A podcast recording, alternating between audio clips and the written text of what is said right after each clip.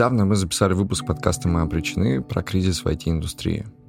И он отозвался сильнее, чем все остальные темы последних месяцев.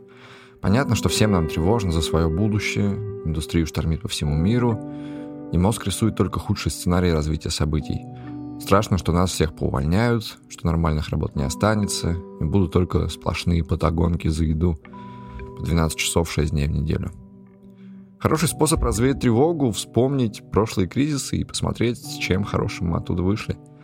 Я, конечно, не помню крах доткомов. В 2008 я был еще студентом, а вот кризис 2014 я как раз застал в попытках искать новую работу. Я тогда умел только писать тексты, и мне хотелось очень-очень клево себя подать. Я решил, мне нужен свой сайт, чтобы он выглядел как настоящее медиа, но только с моими текстами – Такое вот сверхпереусложненное и супер амбициозное резюме. Делать сайты я вообще не умел, вообще ничего про это не знал. Я нагуглил какие-то готовые шаблоны на PHP-шном движке. Сверстка мне помог друг-программист, а вот регистрировать и хостить надо было самому. Я думал, это будет самое сложное. Тогда я впервые узнал про rec.ru. Спасибо, что поддержали меня тогда, и спасибо, что поддержали этот выпуск сегодня. То, что меня сильнее всего пугало и тревожило, оказалось самым простым. Мой сайт на серверах Regru крутился еще очень-очень долго, даже после того, как я нашел клевую работу. И это был очень положительный опыт. Теперь они стали еще круче. Regru — это хостинг-провайдер и аккредитованный регистратор доменных имен, который на рынке больше 15 лет. У них можно подобрать ресурсы под любые проекты. Хостинг для сайта, на него, кстати, действует бесплатный тест-драйв. Облачные сервера с почасовой оплатой для хостинга и разработки. А, аренда стоек в дата-центрах, и десятки других полезных услуг и сервисов по обслуживанию сайтов. Регистрация доменов в более чем 750 доменных зонах, SSL-сертификаты безопасности, почта на домене, конструктор сайтов и другое. Все это можно найти у них на сайте. И, кстати, Регру может быть и местом для карьеры. Пройдите по ссылке в описании, посмотрите на их вакансии, и, возможно, вы что-то для себя найдете. Привет, Жень. Привет. Как Тём. долетел? Блестяще. Блестяще? Я отлично. на корабле приехал. На корабле? Да, видишь. А, морячок. Ага, да, отлично. знаешь, кстати, сколько полос должно быть на настоящей тельняшке? Нет. Две. Синяя, белая. Валяй дисклеймер. Уважаемые друзья, то, что мы здесь смеемся, не значит, что мы обесцениваем ваши проблемы, просто смешно. Ладно, настоящий дисклеймер. Все, что мы сегодня скажем, это наше частное мнение, и не стоит воспринимать его как истину в последней инстанции. Всегда обращайтесь к профессионалам и будьте счастливы.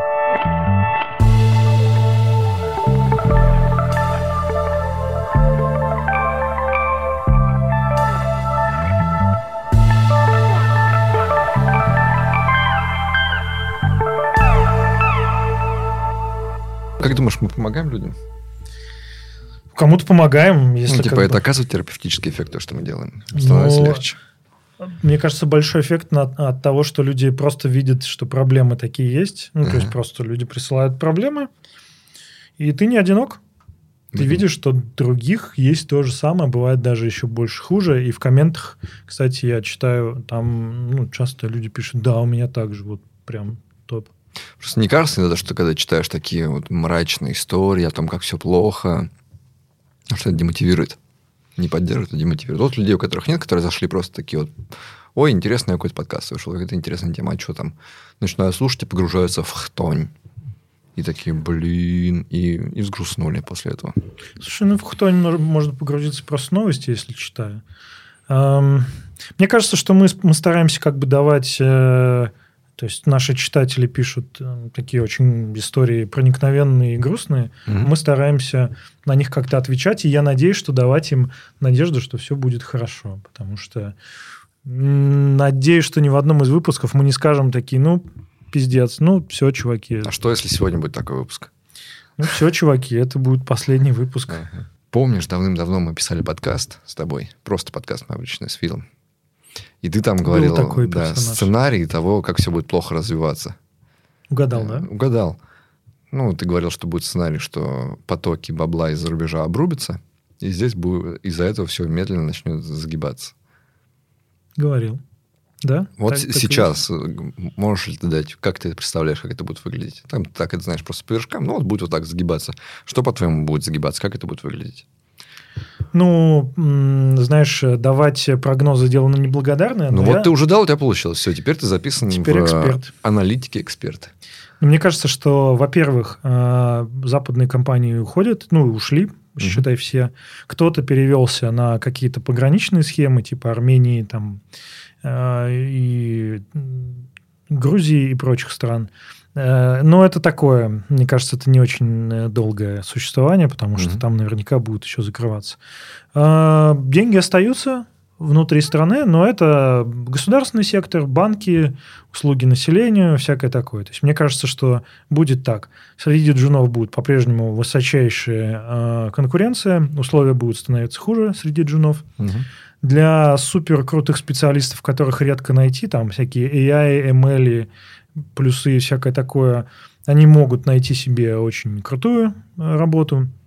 У медлов будет что-то серединное, то есть какая-то работа будет, зарплаты, мне кажется, будут постепенно падать, они вряд ли вряд ли будет какой-то прорыв, и зарплаты станут э, в разы меньше, в том смысле, что сравняются с средней зарплатой. Нет, в IT будет по-прежнему достаточно много денег.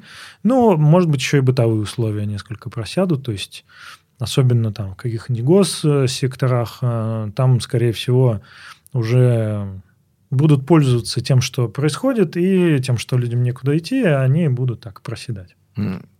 Ну, похоже на то, что я почувствовал из писем. В принципе, такой прогноз. Потому что, как ты знаешь, тоже один из мифов, что IT – это какое-то средство внутренней миграции. Э, Что есть общее положение дел, и есть вау-эффект, когда ты приходишь в IT. А там вдруг зарплат намного больше, какая-то совсем другая культура. Вот это, как я все время говорю, вот эти плюсы айтишной культуры нет субординации, уважения всех всеми. Ну, какие-то, знаешь, есть исключения, но эти исключения очень осуждаются, да. В целом, культурно все как-то экологично. Э, Людям комфортно и удобно там. И сложность у них вызывает именно рабочий момент, а не то, что, знаешь, начальники плешь проедают. Ну, или то, что они ссорятся с людьми из-за того, что кто-то там некомпетент, некомпетентный, задачи не такие ставит, а не то, что он приходит и лютую там дичь устраивает, как, не знаю, и ходим по утрам, два часа слушаем патриотические лекции, поднимая флаг и гимн поем перед уходом с работы. Мне кажется, что нет, хорошие компании по-прежнему останутся на рынке. Ам, Просто, возможно, расцветет чуть больше компаний, которые будут кроить углы. А кроить углы за счет чего? За счет э, убирания всех этих ненужных там agile и всего прочего. Он просто фигач быстрее в продакшн, потому что, ну, типа, нужно быстрее, выше, сильнее.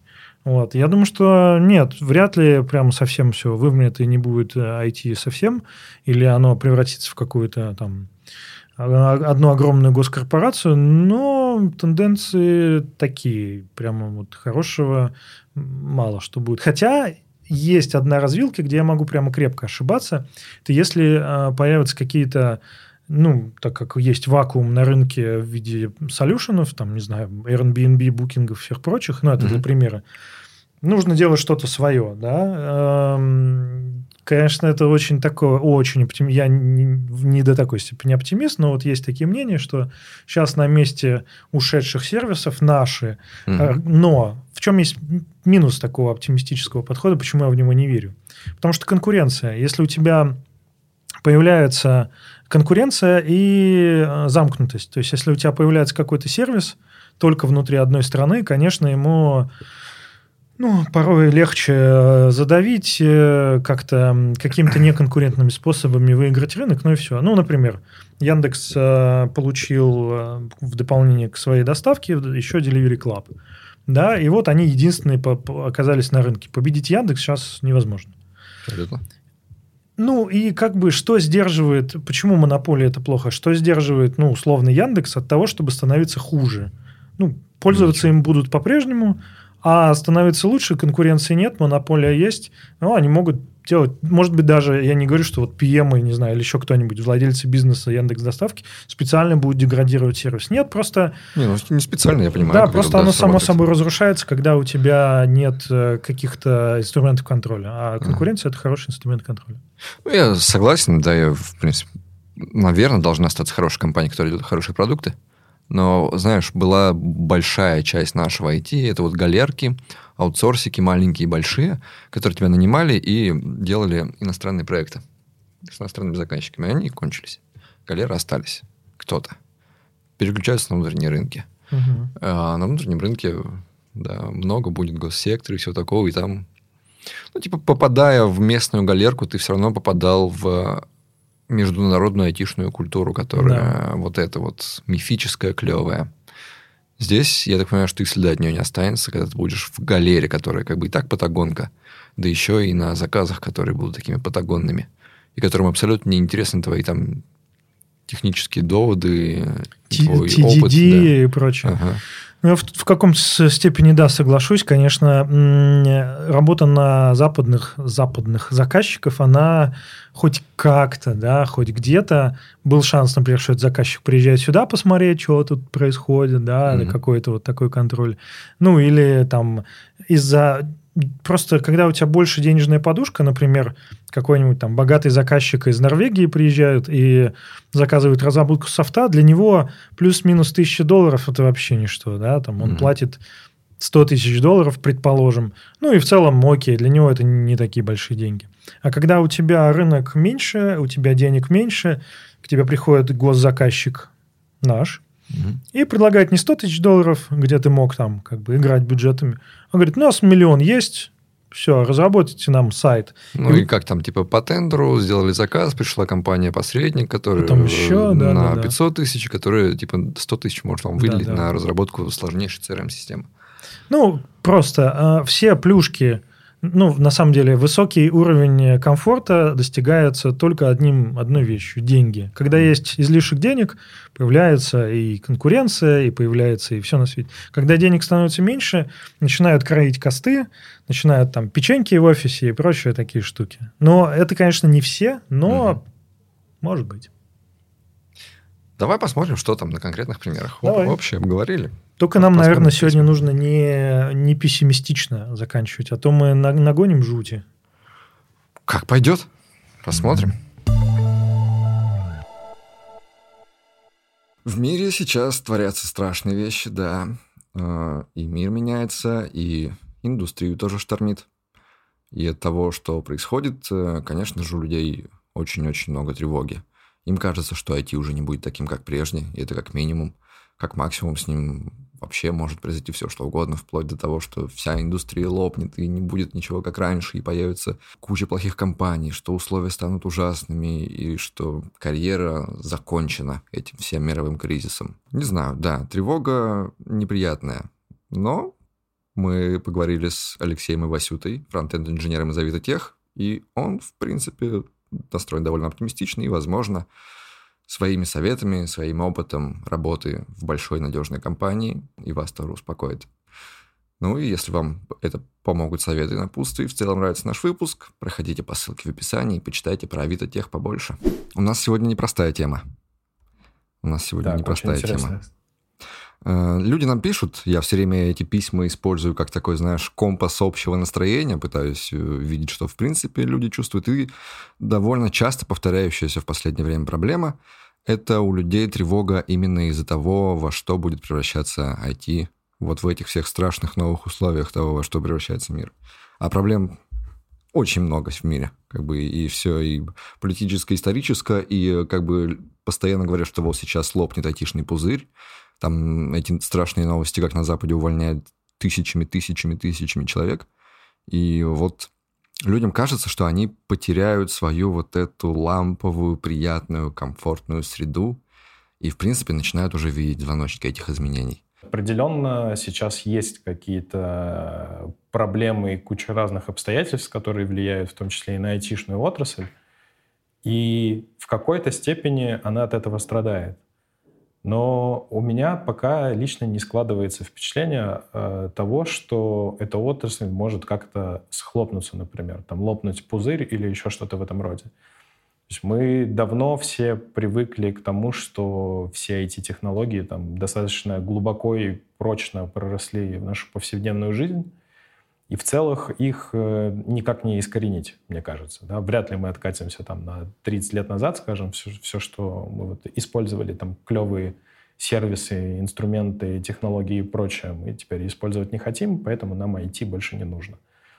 А, так что в идею того, что IT может как-то закончить свою, свое существование, например, я точно не верю, оно вряд ли закончится. Оно может трансформироваться однозначно, и может быть, просто какие-то области будут а, становиться неактуальными, будет появляться огромное количество новых областей, как это сейчас и происходит. И, и первый, наверное, момент, который каждый там, профессионал в нашей сфере должен уметь понимать, это то, что в какой-то момент возможно, стоит э, сменить немного вектор э, своей профессиональной деятельности и найти какую-то другую специализацию, которая становится более актуальной, которой ты хочешь заниматься. Следующий момент — это то, что я, наверное, не очень сейчас в курсе по поводу того, как происходит в текущий момент собеседования, потому что я давненько уже не собеседовался, наверное. Э, но по рассказам там друзей, например, и коллег, вряд, вряд ли что-то поменялось, мне кажется, сейчас. Угу. Айтишные вакансии, они по-прежнему э, высокооплачиваемые во многом. Э, они по-прежнему актуальны. Инженеров э, не хватает много где для разных компаний, для разных отраслей. И, там, э, дефицит сотрудников на рынке, он определенно присутствует. Угу. Поэтому пока этот э, дефицит есть, э, вряд ли изменятся условия. Даже если в какой-то момент инженеров э, там, в какой-то отрасли становится много на рынке, они через какой-то период отпадают оттуда, и опять образуется дефицит. У меня вот такое видение сейчас. Поэтому вряд ли оно потеряет актуальность глобально там, в рамках всего мира. Мы не пытаемся как бы предсказать, что будет с миром, что будет с индустрией, а скорее, что будет, что делать с тревогой, которая тебя постоянно сопровождает из-за всех этих изменений. С учетом того, что сейчас найм немножко притормозился, и это в целом достаточно естественный процесс, и он сезонный, и так как сезон подходит найм к концу, и он обычно там стартует э, в начале года, а, то ну, это скорее глобально временное явление просто, и чуть позже найм активизируется, и он, может быть, будет не в тех же самых объемах, как э, был, допустим, там полгода или год назад, но он и будет не в сильно меньших объемах, чем был раньше, мне кажется. Угу. Потому что, опять же, если брать российский рынок, то какое-то количество инженеров там уезжает за рубеж, устраивается в другие компании, соответственно, освобождаются места э, в российских компаниях. И здесь э, даже, возможно, будет больше шансов найти свободное место, устроиться на какую-то вакансию, чем было там полгода назад, например. Угу. С другой стороны, и международные компании, мне, по крайней мере, так кажется, вполне себе до сих пор открыты к найму российских э, сотрудников, э, и э, возможностей не стало сильно меньше. Появились сложности с тем, чтобы устроиться, там, например, работать удаленно из России, и нужно теперь искать какие-то другие пути, куда-то уезжать или что-то делать, но возможности эти все еще есть, и их mm-hmm. в достаточном количестве. А, при этом там по тому же опыту э, найма, я, во-первых, сам занимаюсь наймом э, в компании и провожу огромное количество собеседований, я бы не сказал, что у нас как-то изменилось отношение к э, вновь приходящим людям. Точнее, оно даже вообще никак не изменилось. Мы угу. по-прежнему рады новым сотрудникам, мы их ищем, и я знаю, что точно такое же отношение во многих других компаниях. Угу. То есть э, здесь нет каких-то глобальных изменений, которые как-то бы могли э, сильно повлиять на текущую, на текущую обстановку с наймом. И мне не кажется, что по этому поводу стоит сильно переживать. Если прям честно говорить, э, просто э, по какому-то своему ощущению, в Авито я работаю уже два года почти, угу. то Пока что в моей карьере это лучшая компания, в которой я работал. И это э, связано с многими э, моментами. Есть много причин так говорить. Во-первых, э, ну, сам продукт, он очень большой и интересный.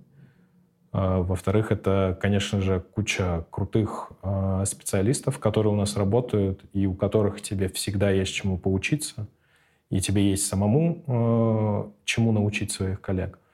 Ты э, работаешь в какой-то в очень высоко профессиональном коллективе э, и постоянно получаешь какие-то новые знания и как раз занимаешься получением вот тех самых новых каких-то актуальных скиллов, которые помогают тебе оставаться в конве профессиональной, не терять свою актуальность.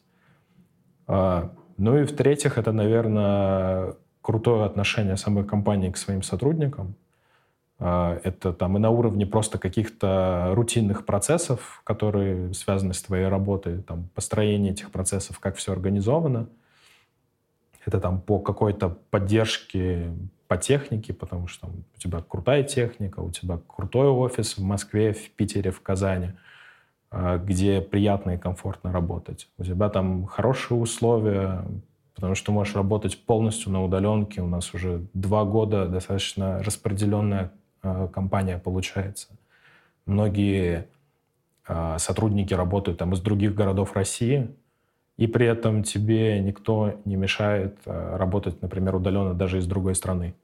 Ну, по крайней мере, до потери налогового резидентства это вообще не составляет никаких проблем. И даже в условиях вот всего кризиса, который там нас преследует последний год, компания оказывает большую поддержку – Э, и не только там моральную от каких-то, от твоих коллег, от руководителей, там, от тем лидов или вышестоящего руководства, но и материальную в том числе. Поэтому это очень круто, когда ты осознаешь, что ты не только работаешь над чем-то интересным и полезным, но э, компания еще и заботится о тебе и ценит mm-hmm. тебя как сотрудника.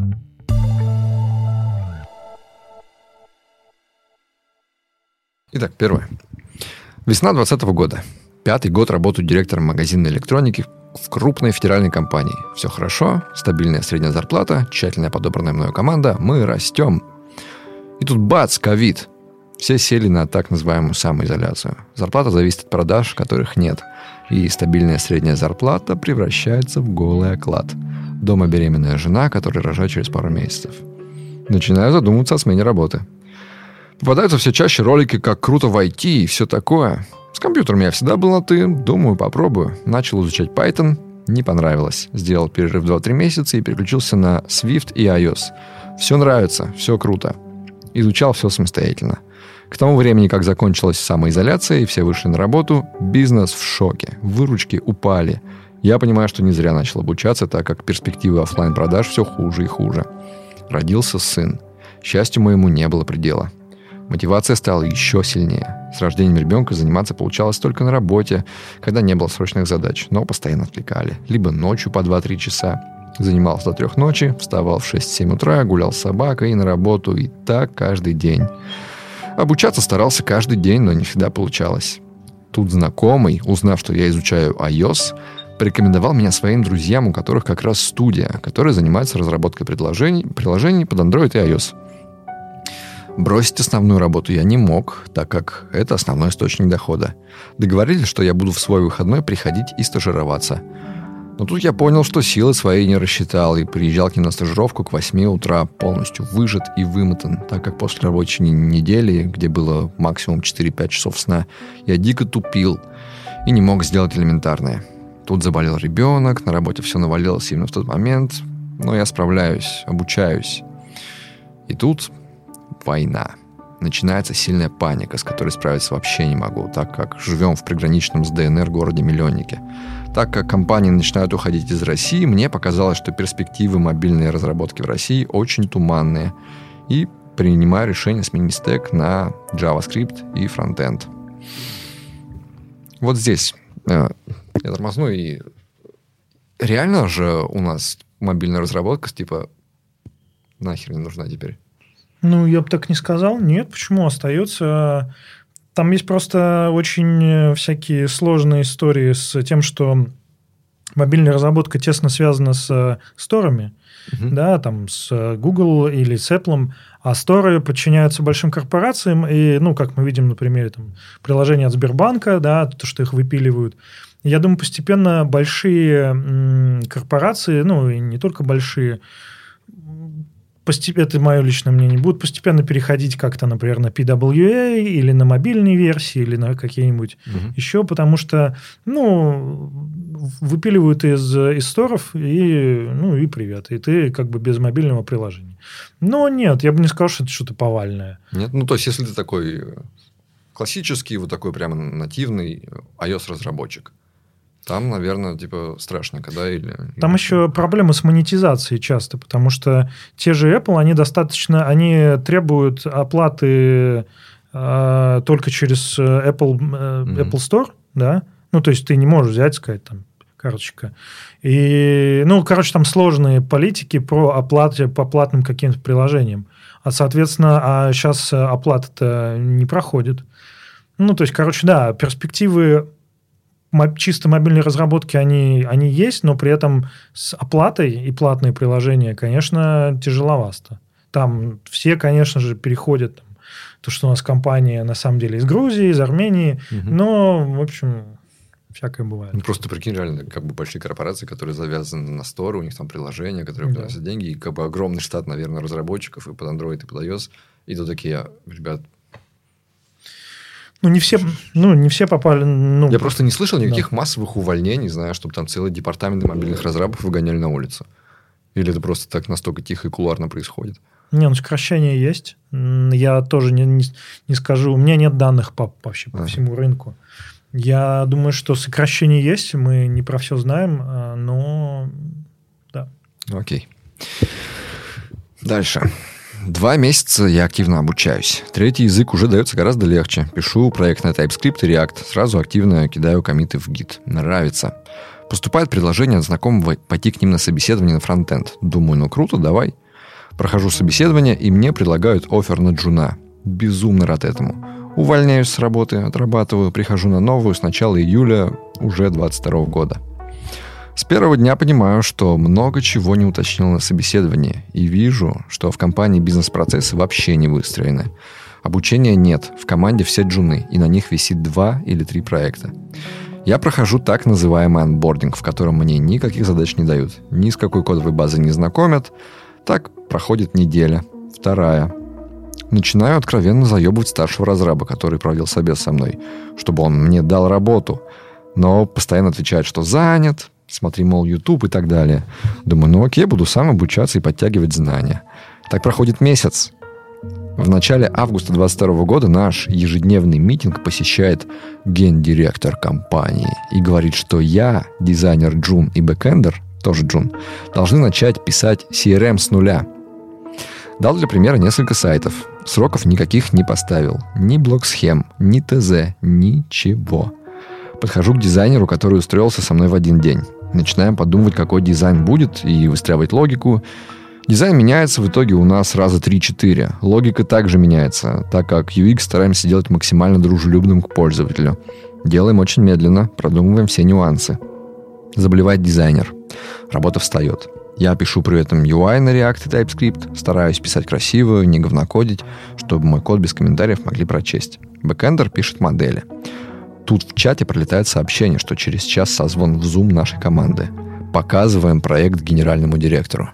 Нормально.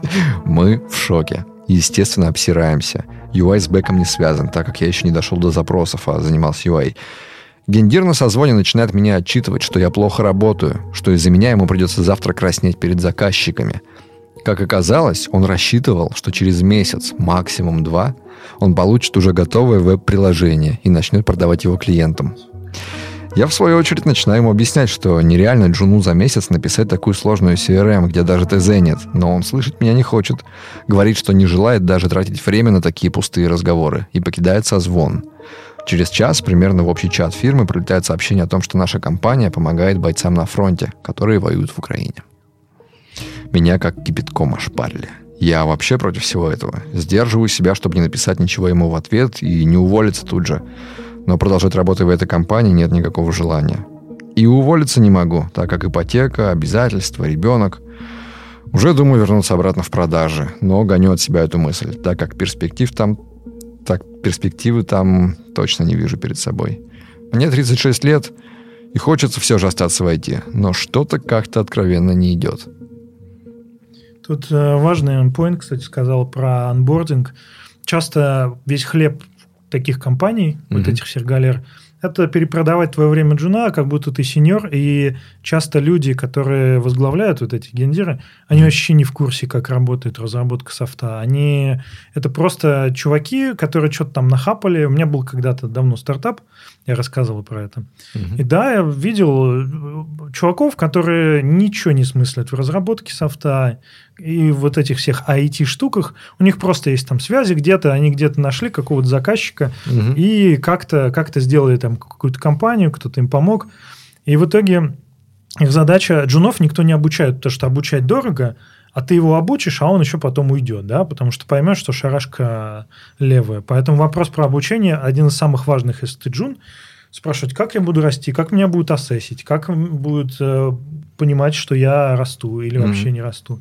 А иначе может сказаться так, что компания вообще невыгодна, чтобы ты рос. И ты будешь просто вкалывать за тот прайс, который тебе дадут, и никто тебя Ну, типа, вот видишь, будет. вот это отношение вот этого да. такого вот классического бизнесочка, вот типа... Ну, такой, Там да, мужичок, шарашки. у которого там, вот, типа, вот там здесь недвиг, здесь там вот да. тем владеет, тем владеет. Вот сейчас еще, типа, вот, там знакомых просил что-то разработать. Сейчас, ну, тут, не знаю, у меня какой-то Вася там вроде программистом был. Да. Сейчас наймет джунов. Да.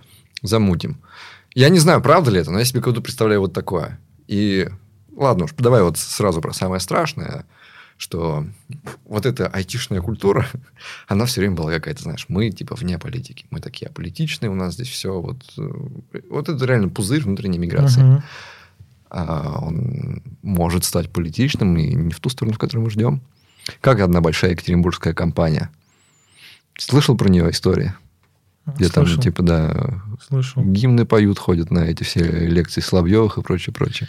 Ну, э, видишь, э, как бы пока еще, ну, у джунов меньше опций, да, чтобы сменить компанию. У mm чем более востребован человек, тем больше он, собственно, вся культура была раньше, ну и сейчас выстроена на то, чтобы давать тебе допол- дополнительное value какое-то. Ну, типа вот, я иду в, в одну компанию, а не в другую, потому что у них есть бренд, да, бренд работодателя, и выстраиваются и там выступления на конференциях, рекламы в самых лучших в мире под подкастах мне сразу плохо стало. Вот. Э, замечательные рекламные интеграции. Э, приходите. Так вот, э, да, есть конторы, которые ничего этого не делают, потому что, ну, их хлеб – это просто покупать женов. И начальники таких компаний, они полностью могут, они самодуры могут делать, что хотят. Они там почему-то так выходит, вот так вот выходит, что угу. это идет целым паком. Начальник да. самодур, э, эксплуатацию джунов и прочие там э, гимны и всякое такое. Угу. Это как-то, как-то, вот как-то, видимо, это какой-то типаж. Ну, э, с другой стороны, на позитивной ноте нашему герою, это все равно опыт. Опыт работы в хуевой компании – это тоже опыт ты можешь знать, какие вопросы в следующий раз задавать, ну и в резюме mm-hmm. и руку набиваешь хоть как-то. Да. Почему я говорю про тенденцию? Ну, естественно, что не повально сейчас все такими станут разом. Просто все переключатся, да. и вот будут только одни, не знаю, братки из 90-х заказывать софт. Но какой-то... Раньше ты про это читал, господи, какая дичь, это надо осуждать, чувак, беги оттуда в нормальную компанию. Да, а сейчас ты надо... такой думаешь... М-м, так, а, ну, сейчас надо осуждать, ну, беги в нормальную компанию, да, все, все так. Понимаешь, в моменты потрясения система э, съезжает на, деградирует на более простые слои, да. Угу. Если вот раньше в 90-х работали по понятиям братки, братушки, там вот это все, вась-вась, э, иерархия и сложность системы, она деградирует э, быстро, когда вот потрясение случается. Ну, но я бы не сказал, что это системно. Ну, у тебя есть одно письмо. Угу. Ну, три, ладно, письма. Как бы голимые конторы всегда были. Я помню, да, я помню эти письма про голимые конторы. Ну да, ну все. Сейчас просто к ним добавилось еще привкус там чего-то угу. неприятного. Видишь, как он уже такой ставит крест на IT? А не вернуться ли в продажу? Типа он попробовал изучать э, мобильную разработку, мобильная разработка загибается. Он приходит в какую-то галерку, там дичь творится. Он такой, что сойти. Да, а у нас... Э, Пойду технику продавать. Ну, у нас был или будет выпуск про людей, которые входят в IT в, уже в зрелом возрасте. Угу. И мы там говорили, или будем говорить, э, о том, что у тебя есть просто более короткое окно, узкое окно возможностей. Да, вот э, у человека есть сын, жена, и нужно все работать, нужно их обеспечивать. И поэтому, ну, конечно, если ты, например, Джун, 18-летний, ты, ну, как бы у тебя меньше, меньше проблем. Ты взял, нашел другую контору или вообще не работаешь там какое-то время, сидишь с родителями. Да, когда ты уже взрослый, у тебя есть обязательства, которые нужно закрывать, и у тебя окно для ошибки меньше. Но не значит, что если ты с первого раза не попал, то все, IT, все полный отстой. Смотрите, ребята, компаний в мире много. Верить, что э, ты с первого раза найдешь свою первую любовь, несколько наивно.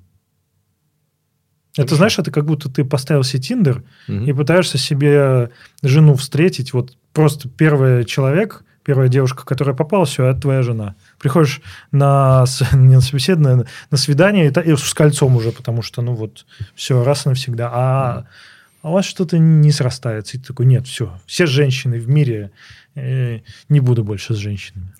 Спасибо за твой оптимизм, Жень. Надеюсь, он не пострадает дальше. Пошли еще почитаем. Второе.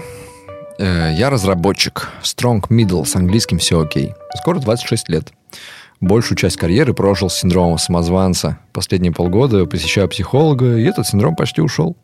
Только изредка появляется. До 24 февраля работал в заграничной аутсорс-компании и уже готовился к переезду, возможность которых в нашей компании только зарождалась. Очень верил и любил компанию, в которой работал. Считал ее компанией мечты. Было стойкое ощущение «мои меня не бросят». События застали компанию врасплох. Процессы, процессы переезда были не обкатаны. В итоге перевозили людей кое-как. Экономили на всем и в те страны, куда ну никак не хотели ни я, ни супруга розовые очки разбились, и появилась обида на компанию. И на те страны, которые перестали давать рабочие визы. Много сотрудников остались в РФ, остался и я. Создали даже отдельную компанию и аутсорсим на российский рынок. Хотя бы работу не потерял, есть возможность зарабатывать деньги и качать скиллы. Начал искать компанию, начал искать попутно компанию, которая перевезет в одну из желаемых стран с нормальным релокационным пакетом, но столкнулся с кучей сложностью, сложностей. Одни страны визы не дают, кто-то только сеньоров ищет. Где-то мой язык, C-Sharp, не самый популярный, а релацирует только разработчиков на Java. С одной стороны, во всей этой истории есть и положительные моменты. Ускорился технический рост, мотивированно подтягиваю английский. Но как будто в самой сложной точке нахожусь. Язык программирования непопулярный, недосеньорность. А как стать сеньором, непонятно. Принципиально не хочу вешать плашку сеньор себе просто так, за выслугу лет. Сложно, в общем, и куча переживаний, но не перестает откликаться на вакансии, хоть многие безрабочие визы не процессят даже. Принял решение идти до конца, но иду с очень грустной миной. А хочется идти на позитиве, но что-то мешает улыбаться, даже несмотря на то, что рост за эти пять месяцев ощущаю сильный и всесторонний. Может, успокоюсь, когда коллеги запруют мне однажды плашку сеньора на ревью. Подскажите, о чем думать в такие моменты, о чем полезно не забывать.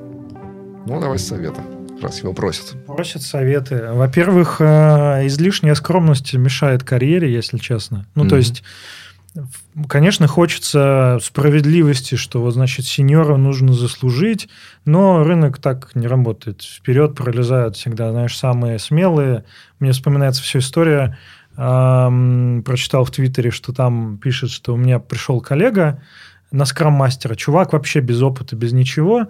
Пришел, его взяли каким-то образом, он там прочитал скрам-гайд и все, даже в IT никогда не работал, за рубежом. И поработал полгода, ну, типа, ну, просто какой-то самый-самый джун скрам-мастер. Все, ушел. А, а компания была типа фанга. Ну, mm-hmm. но пришел там скрам-мастером. Ну, не фанга, что-то большое. И в итоге потом, спустя полгода, чувак написал книжку «Как правильно», значит, в которой, в которой расписал просто, что у него опыт нереальный, и все, кто с ним работал, такие, как это возможно? А чувак, ну такой, у него аватарка, все там, зубы, 32.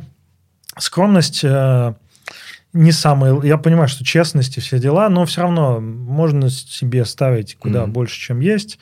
И, как говорится, ask for more – Угу. Проси больше, получишь больше. Ну, в этом плане, мне кажется, он абсолютно на правильном пути. Типа, видишь, он говорит, что я поборол свой синдром самозванца. Ну, чувствую молодец, себя молодец, Я молодец. понимаю, что у меня растет технический скилл. Да. У меня нормальный английский. Типа, человек себя оценит, окей, без всякого вот этого страха, а вдруг английский не вывезу, а вдруг там что-то это. Да. Ну, типа, видеть реальную ситуацию. Окей, в этой стране нужны там такие языки, в этой такие. Там, хочу не сюда ехать, хочу туда. Типа, есть какая-то уверенность. Да, плюс, плюс еще есть уверенность. Мне вот тоже это нравится. Сейчас, к сожалению, многие зависли в таком междумирье, между путье, да, то есть вроде как бы, я уже говорил эту метафору про дырявый ботинок, то есть у тебя есть точно, совершенно точно есть дырка в ботинке, она не настолько огромная, что прямо все, ботинок нужно выкидывать, да, то есть, ну, вроде как бы зарплата есть, вроде какие-то деньги есть, да, там что-то что стало хуже, но постепенно дырка будет расширяться, да, и тут вопрос, ты типа оптимист или пессимист. Если пессимист, то нужно уже сейчас что-то делать. И наш главный герой, у него есть план. Он mm. не застыл в Междумирье, он знает, что нужно вот, э, искать что-то. При этом не обязательно тебе менять страну, да? То есть это у разных людей разные мнения и разные ощущения ситуации. Кто-то вполне спокойно может закрепиться, наоборот, в РФ, кто-то может сказать, что ну, здесь еще вакансии есть, и я востребован, и у меня там другие, другие мысли. Пускай. Я имею в виду, что ну, решение должно быть. Потому что многие мечутся, знаешь, э, вот есть реакция, да, там, когда оленя фарами освещают, он замирает. Ну, нужно либо туда, либо сюда, но решение принимать стоит. Я просто читаю, слышу в голове голоса злой толпы. А-ха-ха-ха, злорадствуют такие, знаешь. Айтишнички-то разбились ваши розовые очки. Привыкли, да, к своим этим. Что сейчас тут все за баксы, да зарубежные эти, да все такие к переезду готовятся. И вот, ну, вот это видишь, да, что обиделся на компанию за то, что она мне предложила релокейт не в ту страну, в которую я хотел. Ты чувствуешь уже этот э, голос злой толпы? Типа, а не охуел ли ты? Злая толпа всегда злая. Ага. И неважно, что ты делаешь, если ты просто как-то показался, нос высунул, угу. толпа будет улюлюкать, кидать тебе чем угодно. В этом смысле сейчас интернет особенно радикализировался, да, а, ну, как бы по понятным причинам. И э, айтишники тоже в прицеле, что вот там такие сякие. Нужно просто делать то, что, во-первых, меньше читать э, соцсетей и твиттеров всяких, и больше думать трезво, да. То есть сейчас ситуация очень накалена, а, и... За меньше чат твиттеров я активно топлю, да. Да, потому что... А ты все постоянно, постоянно пытаешься его тут пропихнуть, понимаешь, в выпуски и пропагандировать среди людей эту порочную соцсеть. В общем, а, наш, наш герой, мне кажется, у него все хорошо, у него есть план. Угу. Он э, прокачивает. Кстати, про C-Sharp, э, например, в той же Чехии .NET очень популярен потому что там очень много финтех всяких банковских, там дотнетчики прям короли.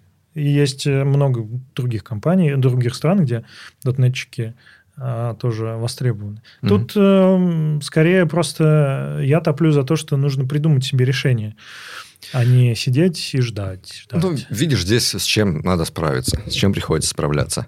С тем, что ты все еще живешь с мироощущением дофевральским. Потому что там, в том старом мире, ты э, супер востребованный во всем мире человек. У тебя есть перспектива, что когда ты докачаешься до вот этой вот там сеньорской лычки, ты такой, вот я абсолютно в любой uh-huh. стране, в любом мире могу быть востребован. Перееду, там и компания меня перевозит, все компании перевозят, uh-huh. все компании заботятся о своих сотрудниках, потому что никаких проблем нет, деньги есть, все нормально. Визы везде дают, а если уж там рабочие, визы это вообще без проблем. А тут вдруг хоп, и появились сложности – а ты как бы не настроен на них. Ты не к тем сложностям готовился. Ты готовился развиваться и прокачиваться вообще-то. Да. А не обходить вот эти визовые запреты и выбирать страны, которые тебе предлагают компании, на которые ты обижаешься за это. Слушай, мир... Э... Переключиться как? Чем быстрее каждый человек поймет, что мир, старый мир разрушен, угу. он был разрушен с первой ракетой. Угу. Ну, вот он на этой самой первой самой ракеты и разрушен. То есть старого мира все уже не будет. Ничто не вернется вот как оно было, да. А, может, ну, скорее всего, будет когда-то будет лучше, будет, э, все будет хорошо, но когда это будет, никто не знает. И нужно всегда готовиться, особенно в такие моменты потрясений во время войны, нужно готовиться к худшему.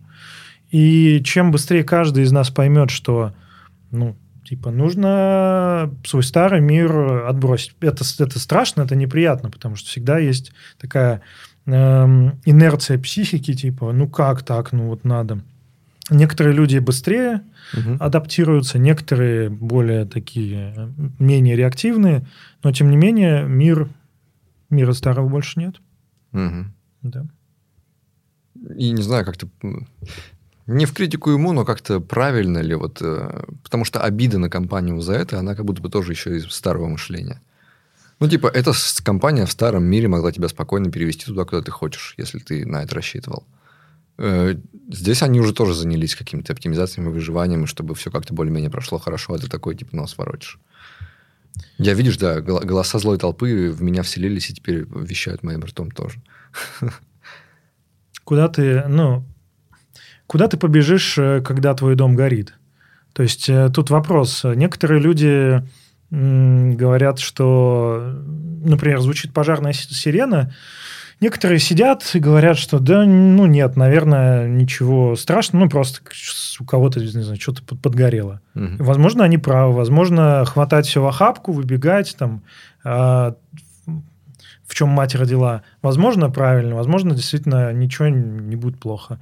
Есть второй тип людей, которые слишком паникуют и прямо прыгают с окон. Было, кстати, много случаев, когда люди излишне паниковали, прыгали прямо из окон и там разбивались, а в реальности там пожар быстро тушили. Угу. Есть третий способ, умеренный. Ты берешь там паспорт детей и кошку и выходишь из дома. Как лучше, никто не знает. Никто пока еще есть у людей, пока еще есть разные мнения. Угу. Возможно, когда ситуация станет совсем критической, э, мнений разных не будет. Сейчас есть разные мнения, кого слушать, решать только, только вам. Там, не надо слушать меня, Артема, нужно самим подумать, может быть, э, первый раз в жизни. Как я уже говорил, у айтишников у нас, у нас много инфантильности, потому что нас все перевозят, вот мы э, нос воротим, что нас не туда перевозят, но нас перевозят, дают денег, все прочее. А тут резко, вот 24 февраля пришлось, придется решать. Придется решать, ты где ты вообще, что, какое твое будущее. Это важное решение.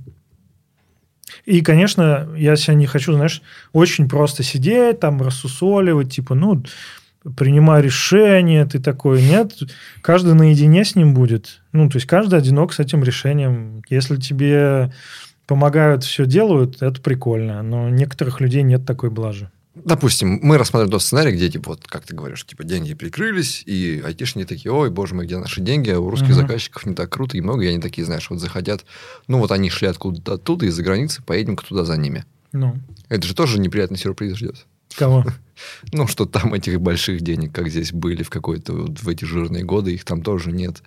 И что зарплаты там не такие гигантские, и что налогов будет много, и что жить дороже, и что нет такой большой разницы, которой они тут кичились. Ну, это правда. Но вообще релокация – это всегда потеря в деньгах.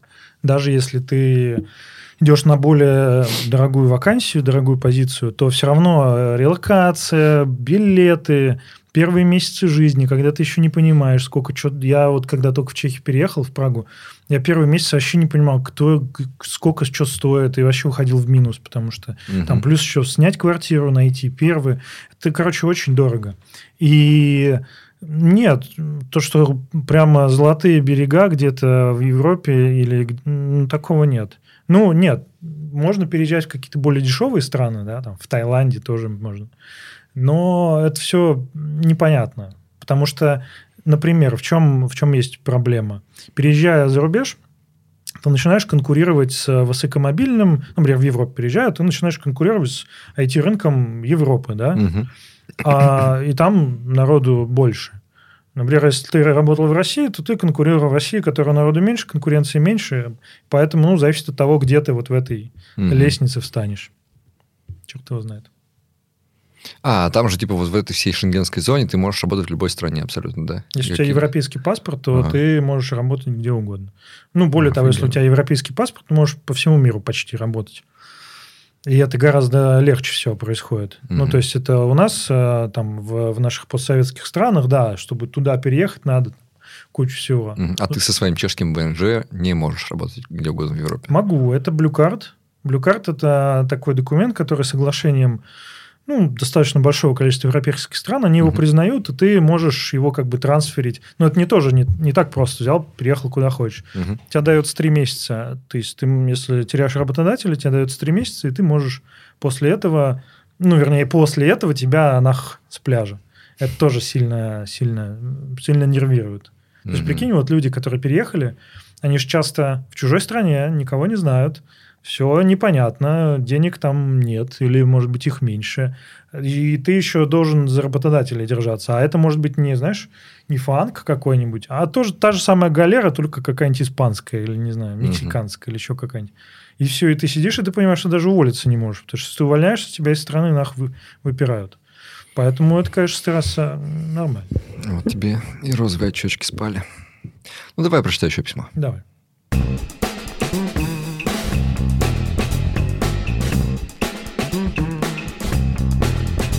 Привет, Фил. Привет. Ты знаешь, зачем я тебя позвал, позвонил опять? Догадываюсь. Ну, догадываешься, а может быть, неправильно догадываешься, я тебе все-таки расскажу.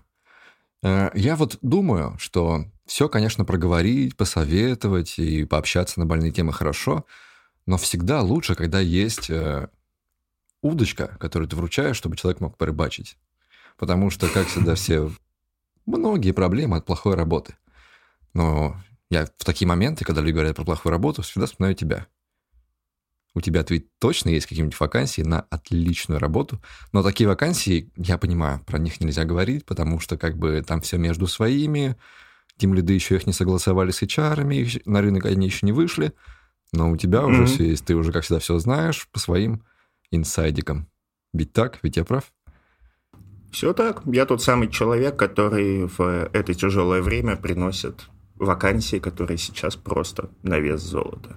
Отлично. Вот, ребят, самый полезный момент нашего выпуска сегодня. Давай, Фил, рассказывай, что у тебя есть сегодня? Так, ну, сегодня у меня есть кореша из Москвы, которые ищут iOS лида на удаленку. iOS лида. Угу. iOS лида. Причем не просто, знаешь, какой-то вот уже готовой команде лида, а лида, который совместно с Овнером соберет команду для создания высокотехнологичного продукта так. Будет делать приложение, проводить в нем эксперименты в рамках R&D задач. Угу. Чувака, который имеет хороший опыт работы с iOS стеком, знание, знает Swift, основные фреймворки, такие как Foundation, UI-Kit. Угу. Готов погружаться в продукт. Вот То есть такой э, чувак нужен моим корешам. Я чувствую запах стартапного духа. Вот что-то стартапное есть, да?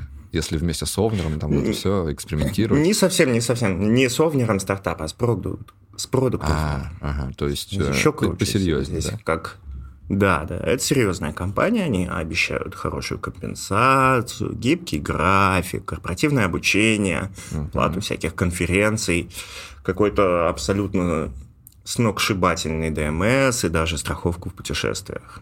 Ничего себе! Страховку путь... Да, да. Слушай, это прямо... Я такого еще никогда не слышал. А, Круто. Вот такие вот типы. Ты знаешь, mm-hmm. что я думаю? Вот сейчас типа кризис, mm-hmm. кризис, войти все плохо, все говорят, что там никакого найма. Мне кажется, вот ты последняя соломинка, на котором держится. Да, я приношу золотые вакансии. Нам тут в комментах писали по поводу вилки. Ребят, неужели вы думаете, что я кому-то посоветую вакансию с плохой вилкой? Вы за кого меня держите? Ребят, ну серьезно, здесь это как бы по умолчанию все здесь хорошо. Я уверен. Да. Вилка отличная. Так, что-то еще, еще что-то есть? Да, я да, про, у меня я, есть я еще боюсь, братаны. что они у тебя кончатся, что я приду и скажешь, ну, все, последняя вакансия. Они у тебя еще есть. Ты знаешь, я даже решил э, побыть Дедом Морозом и ага. подумать не только о программистах, а нашел братанов, которым нужен дата-инженер. Вот это ты чтобы, нашел. Чтобы он, знаешь, пришел к ним и давай колбасить проект по миграции данных. Стратегический проект, огромный проект. Ничего себе. И, и всего-то и надо, что, знаете, SQL, уметь оптимизировать запросы, иметь опыт работы с любой из классических RSUBD, опыт Greenplan и Python, уметь работать с большим количеством данных. Угу. Взамен, как мы уже говорили, крутая вилка. так. удаленка или гибрид в Москве. И много, просто безумно много корпоративных плюшек. Сильно больше, чем в среднем по рынку. Я даже перечислять их не буду. Все, вообще, все есть. Давай знаешь, как называть, что... знаешь, как называть нашу вилку, вот, которая... Вилка по умолчанию. Э, вакансия от Фила... А, вот как. Ты, если откроешь свое HR-агентство инсайдерских вакансий, назови его «Золотая вилка». Именно так я и сделаю. Так. Ну, это хорошее. Прям, а... слушай, это что-то особенное, да. Давай что-нибудь еще. Да. Оба дата-инженера, которые нас смотрят, они сейчас должно быть просто... А прикинь, в кои-то веке нужен .NET десктопщик. Вот прям как я. Я бы, короче, и сам пошел, но я не хочу работать, потому что я старый. Кто-то, видимо, просто, может, сделал вакансию специально для тебя такие. Ну вот, вот давайте закинем на филу. А ты отдаешь с плеча. Мне же, да, да? Ко мне такие подошли, типа, Фил, найди кого-нибудь, а имели в виду, что меня, да? Так, ну давай, давай с барского плеча.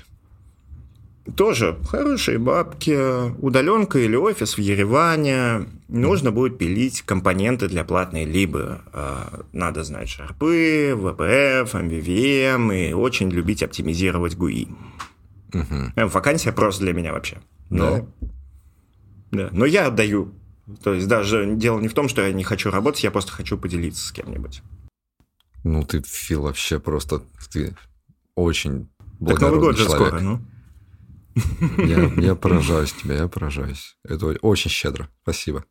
Что-то еще? Да, я опять пропустил джависта, которых вот, вот кому хорошо, тому хорошо. Джависты mm-hmm. нужны всем у нас. Вот именно джавистов у меня требуется больше всего, и mm-hmm. нужен очередной тоже на удаленку делать штуку в сфере инвестиций. Ого. Mm-hmm. В, в инвестициях надо сечь? Будет плюсом, но не обязательно. Как всегда. Отлично. Программистам ни в чем не надо сечь. Э, надо, ну, так, знаешь, базово. Java, Spring, Postgres, микросервисы, все как обычно, uh-huh. обычный Java бэкэндер.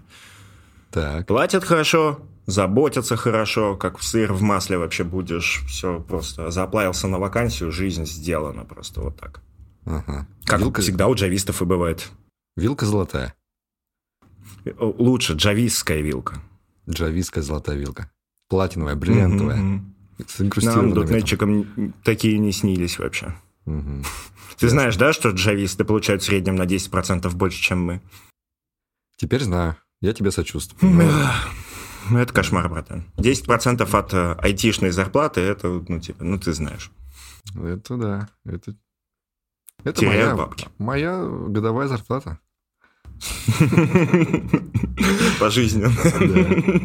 Так, ну слушай, ты завалил просто нас этими новогодними своими подарками. Не знаю, куда деваться. Ребят, все, что вы сейчас послушали, вот прямо по-любому уже кому-то из вас подходит. Вилки золотые. Вакансии отличные. Филд рекомендует.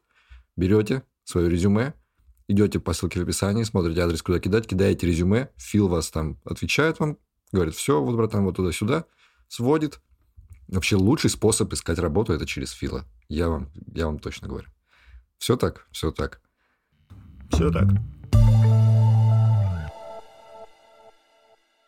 Я пошел в универ в 2014 году. Специальность очень хорошая, плюс программа и подача материала суперские. Поступил на бюджет. Но четвертый курс я уже заканчивал на платке. Выкинули из бюджета из-за того, что преподы не договорились на тему моего автомата. Мой преподаватель пообещал автомат по программированию, но ушел в отпуск, не заполнив документы.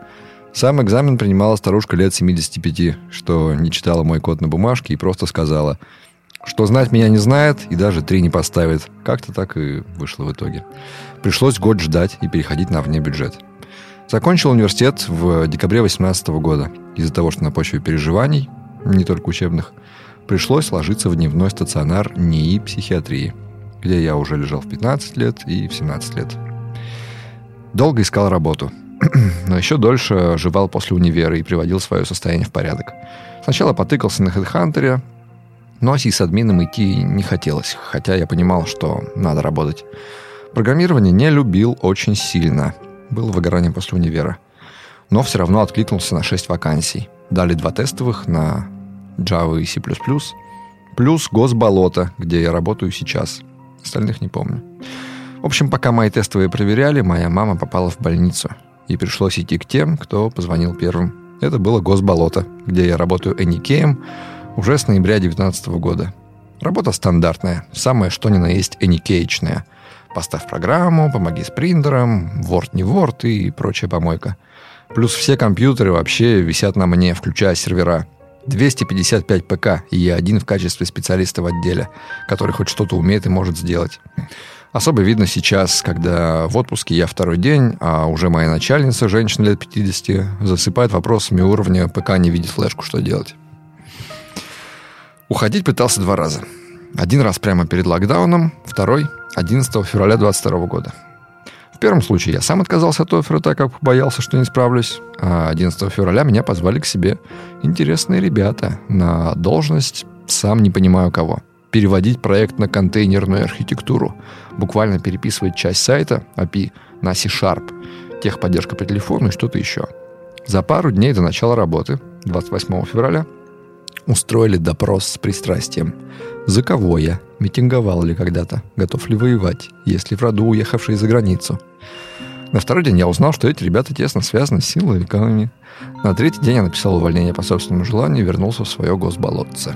Так а что, ну, жестко, жестко. Знаешь, э, типа, тут же еще примешивается то, о чем мы не очень э, много говорили, это моральная история. Угу. Да, потому что, ну, Кому-то кому окей, кто-то готов работать, неважно на кого, неважно, что там делают, деньги платят. Мы знаем все вот эти конторы, которые делают всякие системы распознавания лиц и всякое такое, да, угу. да, или, или прочее. А, а кто-то, ну, весьма, весьма в этом смысле более моральный и говорит, что, ну, типа, нет, я не буду, угу. я не хочу, я... Ну, и тем самым, конечно, в условиях всего э, сужает себе рынок тоже. Потому что ну, такие конторы сейчас есть, их много. Угу. Ну, вот видишь, вот это вот те тревожные всякие письма, про которые я тебе говорил, о которых мне становится не очень по себе. Но да, это сложная тема. Э, мы не говорим сейчас про людей моральных, которые типа платите мне, я буду хоть там хоть что угодно писать. Да. Но это реально неприятная ситуация, где ты такой, вау, готов позволить мне совесть работать на такие компании. Ну, типа ты такой, просто тебя зовут, интересные ребята, делают вроде что-то там, что-то интересное. Угу. Уж всяко интереснее, чем Word устанавливать. Да. Ну вот, вот поэтому... поэтому допрос кстати, с пристрастием. Поэтому, кстати, важно... Знаешь, э, часто писали, вот какие нужно задавать вопросы на собеседованиях, да? Угу.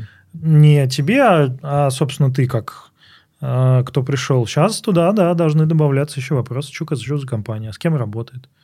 Потому что может выясниться уже, когда вы оттуда ушли, а сюда пришли, может выясниться, что ну, компания не соответствует вашим моральным а, установкам.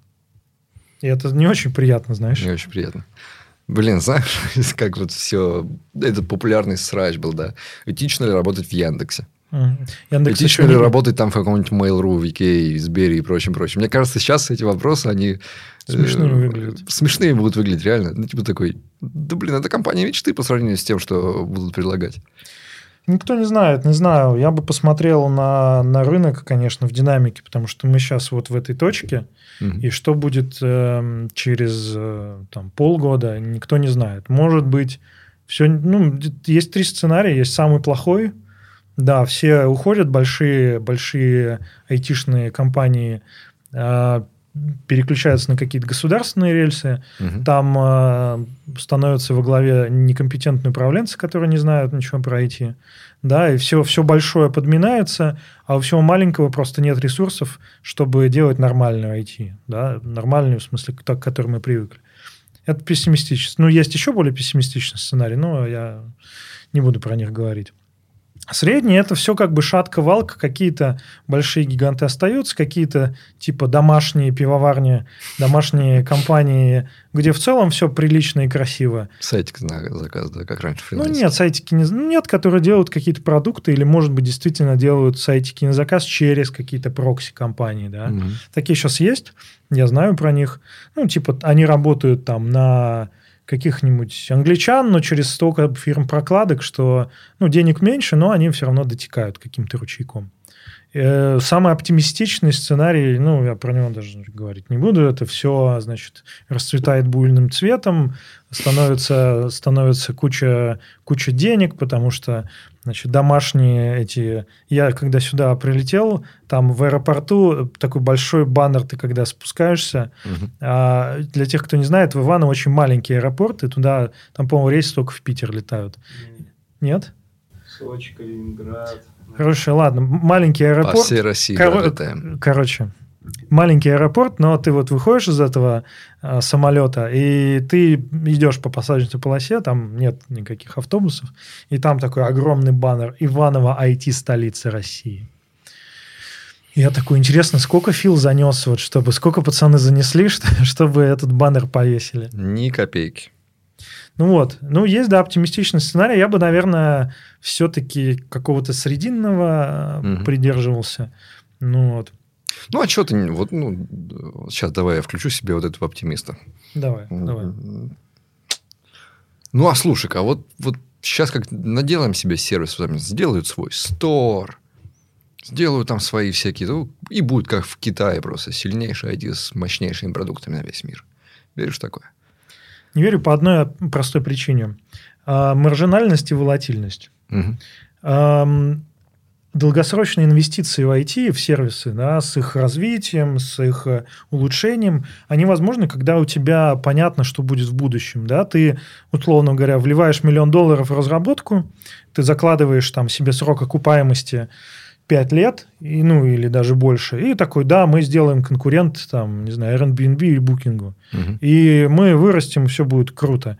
Но когда у тебя высокая на рынке э, волатильность, ну, высокая непонятность, ты не знаешь, что будет через полгода. Сейчас рынок сидит, угу. потому что ты не знаешь, вот ты сейчас 100 человек еще нанимаешь с рынка, а может быть, через полгода у тебя не будет денег. Поэтому сейчас, конечно, все компании под присели. Некоторые растут, но тем не менее. Угу. И вкладываться в развитие суперсервисов для того, чтобы... Ну, они очень долго окупаются. Поэтому мое личное мнение, что сейчас, да, эпоха быстрых денег. То есть ты хочешь вкинуть поменьше денег, побольше заработать. Тем более, ну, так как большие сервисы ушли, тебе нужно быстрее сделать, чтобы другие не сделали раньше. Да, то есть MVP, поделочки из говна и палок, дендрофикальным способом ты что-то делаешь. Угу. Смысл делать какой-то супер клевый продукт, ну, он есть в целом, да, есть там можно идти на рынок Африки, Арабских Эмиратов, все прочее. Вот Яндекс с Яндекс не драйвом, а Яндекс Такси в Африку пошел. Ну и в целом вроде как я слышал, что достаточно успешно. Окей, это может работать. Но в целом с учетом непредсказуемой ситуации, которая сейчас никто не знает, что будет через полгода, угу. вкладывать огромные деньги в развитие я очень сомневаюсь. Угу. Поэтому твой оптимист может быть очень оптимистичным, но... А, нам для статьи давал комментарий какой-то инвестор, и он сказал такую вещь, ну, я не секу в этом, я не знаю, насколько там правда нет, что сейчас у вот венчурных инвесторов копятся просто гигантские объемы налички, которые они типа пытаются всеми силами сдерживать, но типа нельзя. В венчурных инвестициях нельзя копить так много налички, которые никуда не вложены, не задействованы. И что как бы они будут держать, держать, держать, да и в итоге начнут раздавать направо и налево, ну, потому что надо пускать в оборот наличность, которая у них копится. Как раньше было, э, как это все работало, вот эти юникорны, как они образовываются? У тебя есть burn rate, то есть ты сжигаешь очень много денег, буквально mm. в топку закидываешь. И все вот эти молодые стартапы, которые хотят стать юникорнами, они что делали? Они предлагали огромные деньги, они нанимали огромное количество специалистов, сманивали себе все рынка, и все венчурные э, бизнес-ангелы давали эти деньги, чтобы ну, ожидая, что вот ты в этот поезд закидываешь просто огромные пачки банкнот, но он рано или поздно окупается, потому что он съедает всех вокруг или там угу. завоевывает какую-то нишу и потом выходит на IPO или еще как-то каким-то образом фиксирует прибыль. Ну и все. Сейчас ожидать, что ты... Сейчас, по крайней мере, западные многие компании, большинство, присели, потому что все ожидают, что придет кризис. Типа как был в 2008 году, в 2014 угу. году. И все компании стараются сжигать поменьше, а зарабатывать побольше. И поэтому и hiring сейчас фризится много где, и лей пошли, и сайд. Что там, лей, Big Tech layoffs, это я про, про мировой рынок. И там угу. сколько людей уволили да, я видел компаний. Да, вот. До хера. до хера увольняют. Потому что, ну, потому что ситуация непредсказуемая. А уж в России она тем более непредсказуема. Mm-hmm. Так что... Окей, давай дочитаю. Я знаю английский, как считаю, достаточно хорошо. Почти весь контент в интернете поглощаю на английском. Даже письмо и речь достаточно хороши. Хватает, чтобы поддерживать разговор в интернете или в Дискорде с ребятами из Европы. Играю с иностранцами лет пять уже и не жалею, они очень мне близки по духу. Технологии современные знаю так себе. Да, у меня достаточно знаний, чтобы пользоваться Docker, поднять Nginx дома, настроить микротик и админить Linux. Сейчас пишу свой проект на C-Sharp. И вроде бы все хорошо. Но... Но проблема в том, что я ненавижу сейчас работу в госболотце. Но при этом понимаю, что то, что сейчас на рынке труда, это месяца два-три искать работу в моем темпе, при этом тратя время рабочее на поднятие скиллов. А еще и психическое состояние такое себе. Давит мир, близкие, усталость после работы. Я будто в замкнутом круге. Чтобы найти работу, мне нужно уволиться с текущей, так как ненависть к ней и ее глупость жрет все мои силы. Но тогда мне нужно будет что-то есть. Оставаясь на работе, я слишком медленно двигаюсь в направлении своей цели и сам себя за это бичую. И от этого тоже мне плохо. Но я и мои коты могут что-то кушать. Хоть вся зарплата 27 тысяч, потому что в госконторе с июля вообще кончились деньги. Ну, вот обсудили все эти мы с тобой глобальные макроэкономические вещи. Да. Давай про человека уже поговорим. Вернемся к нему. Ну, плохо ему. Кстати, респект за котов. Вообще. Это карма тебе воздастся, друг.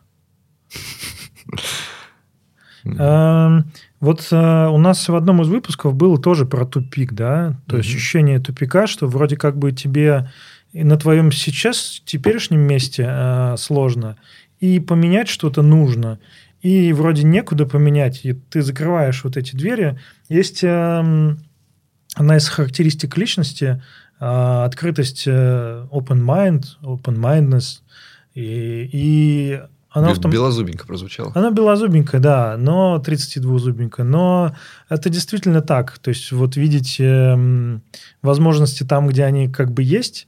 Угу. Например, часто то, что я видел, и, кстати, это прикольно, у нас был, был такой период э, в компании, когда мы много ездили там по регионам, по Новосиб... ну, в основном Сибирь, там, Новосибирск и прочие, Томские, Омские. И там мы ловили ребят, ну, не то, что на улице, но на конференции приходили ребята, которые про себя думали, что, ой, ну, я там работаю, там были э, и госкорпорации, и все прочее, что я так, я вообще ничего не знаю. Угу. А мы с ними говорили, и оказывалось, что нифига, они клевые, клевые чели, челы. Ну, просто они себя недооцен, недооценивали. И вот эта история с тем, что, ну, я ничего не знаю, ну, я всего лишь там докер могу поднять, говорю по-английски, и, и NGX могу поставить, ну, как бы вообще-то нормально. Да? Вообще-то нормально. И я более чем уверен, что выходя на рынок, ты можешь mm. найти себе что-то получше. Да, при этом вот я, с одной стороны, вроде он так нормально себя оценивает, нормально себе говорит, но при этом видишь там до этого один момент, что первый раз он уже мог уйти перед локдауном, но отказался, потому что побоялся. Да. То есть все-таки вот это, ну, да, вот опять эта неуверенность. Обидно. Я э, Обидно. слушал лекцию э, я не, не помню, как его зовут, Сергей. Короче, неважно, ссылочки там будут в описании. Короче, он это профессор, э, преподаватель кафедры психологии, и он рассказывал, какие, что нужно для счастья, ну вот быть счастливым, типа mm-hmm. внутри себя. И одна из характеристик – это самооценка чуть выше среднего. Ну, или там выше среднего. Ну, короче, самооценка про себя, что я могу, что я, что я понимаю, что я, mm-hmm. что я лучше, чем, вот, э, чем хуже если эта штука есть, то, конечно, она сильно помогает. Она не берется просто так, над ней надо работать. Есть, конечно, люди, которые родились с серебряной ложечкой в кармане, да, и которые говорят, да я самый охуенный вообще, угу. я всех победю. И они действительно многого добиваются, потому что они просто верят, что они многого добьются. Они пытаются, по крайней мере. Да, меня так это бесило в профессиональных бойцах, которые, знаешь, вот выходят и начинают раскручивать бои, и вот про себя так прямо вот это так слащаво и ванильно. Вот это я самый лучший, я, я пришел сюда всех обидеть, я пришел забрать пояс, нет никого лучше меня. Я такой, Да что ты несешь? Почему вы, блин, ну вы все взрослые мужики, ну вам что, совсем башку отбили? Можете как-то порефлексировать, посомневаться в себе. Это будет интереснее слушать, mm-hmm. чем это ваша абсолютно одинаковая речь о том, что я самый сильный. И вот им там, ну, они же каждый раз проигрывают. Да. Всегда выходит два человека, один из них проиграет. Да. И оба они говорили, что они самые лучшие. Но проигравший уходит, и его спрашивают, ну, как ты себя чувствуешь, что проиграл? Я вернусь в зал, сделаю работу над ошибками, вернусь еще лучше, и все равно стану самым лучшим. И такой, да, блядь, ничему жизнь не научила. А потом понимаешь, а как еще справляться со всем этим давлением? Ну, mm-hmm. типа, стрёмно и сложно, и и вот она, эту, на эту уверенности заставлять себя прокачиваться на такой уровень спортивных достижений, где это уже ни хера не для здоровья, а это капец э, сверхчеловеческие ну, знаешь, усилия. Ну, а на какой еще уверенности можно это делать? Только ну, да. на сверхуверенности. Не важно, как сильно ты упал, важно, как ты поднялся. Ауф. Ауф. Ауф. Блять. Воины, За, воины ауф в чат. Зачем вы пьете Виагру? Вы же молодой здоровый мужик. У меня такой огромный член, что его хуй поднимешь просто так. Да смешно. Ну, не, не, не строй рожу, что типа это не смешной. Очень смешной. Uh, moving on. Что у нас там дальше было? А, короче. Пиздец вообще. Ты now, точно психотерапевт? Now something completely different. Эм, да, не, правильно. Если как бы можно, конечно, подходить с позиции, да, вот эти батины советы, да, там, будь уверен в себе и не будь не уверен в себе, но, да, если ты не веришь, что ты сможешь, то ты и не сможешь. Сорян, ну мир так работает. Вот кто в тебя еще поверит? Может быть, друзья, кстати, очень помогает, когда у тебя есть человек, который, безусловно, в тебя верит. Да? Ну, mm-hmm. обычно это, не знаю, жена, муж, э, мама, папа. Вот если в тебя кто-то верит и говорит, у тебя все получится, неважно, как ты там э, дизмор... задизморален, это очень сильно помогает. Mm-hmm. Коты. Коты Они... помогают? Да это же вообще бесячие твари. Им вообще насрать. Главное, еду насыпай, и все. Знаешь, кто тут самая бесячая тварь?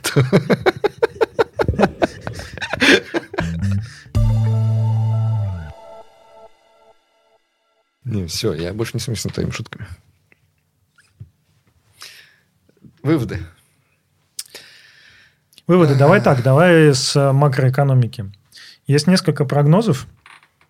Я бы так сказал, сейчас, э, мне кажется, какой-то период безвремени, сейчас еще смотреть, что будет в будущем, непонятно. И весь мир, на самом деле, сейчас несколько присел, никто не знает, что будет в дальнейшем.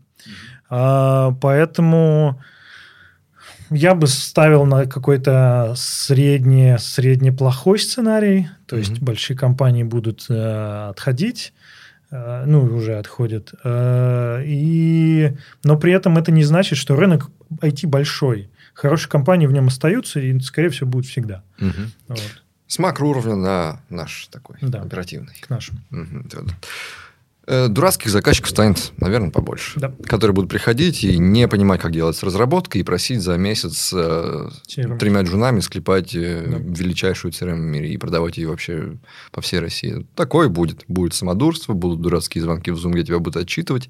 Вот это...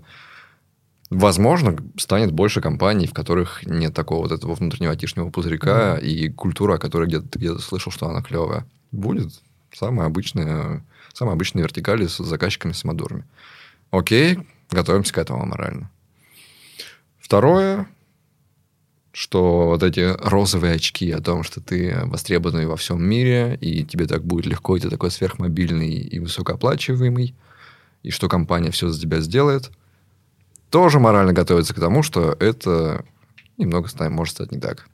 Это так, да. Передвигаться по миру станет сложно, компаниям тебя будет переводить сложнее и не так важно. И вот они, твои розовые очки вот. будут разбиваться. А переехав, может быть, ты и просядешь в тех деньгах, к которым привык. Yeah. Еще нужно, я бы обратился, нужно помнить тоже о своих моральных установках. Да? То есть э, сейчас, э, мне кажется, куется история, угу. То есть, и сейчас, кстати, один психологический совет. Я всем советую сейчас вести дневник.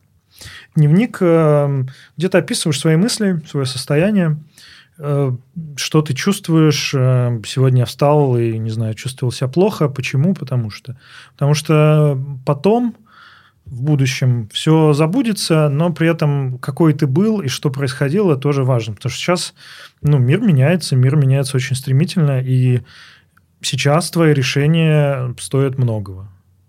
То есть даже самые маленькие решения где-то не работать, с кем-то не партнериться, куда-то не идти, они могут тоже многого стоить. Mm. Вот. Ну и, наверное, еще один совет, не совет, это то, что э, руки опускать даже в самые темные времена всегда есть возможности к росту, возможности к тому, чтобы жить лучше. Угу. Они может, могут быть сложнее, нужно много больше сделать, но они есть. Да, как говорят, хорошие, трудные времена, времена перемен, хорошее время, чтобы вкладывать в себя, а не куда-то во внешнее. Да. Готовиться к тому, что скоро придут, тебе пригодятся новые навыки. Развивайся. Надо... Нет, как ты не... Не делай больше это. Развивайся! Лицо. Не делай это лицо больше. Это была не шутка. Это я просто обычно серьезно сказал. А ты уже сделал лицо. Артем пошутил шутку, мне смешно, но я не должен смеяться.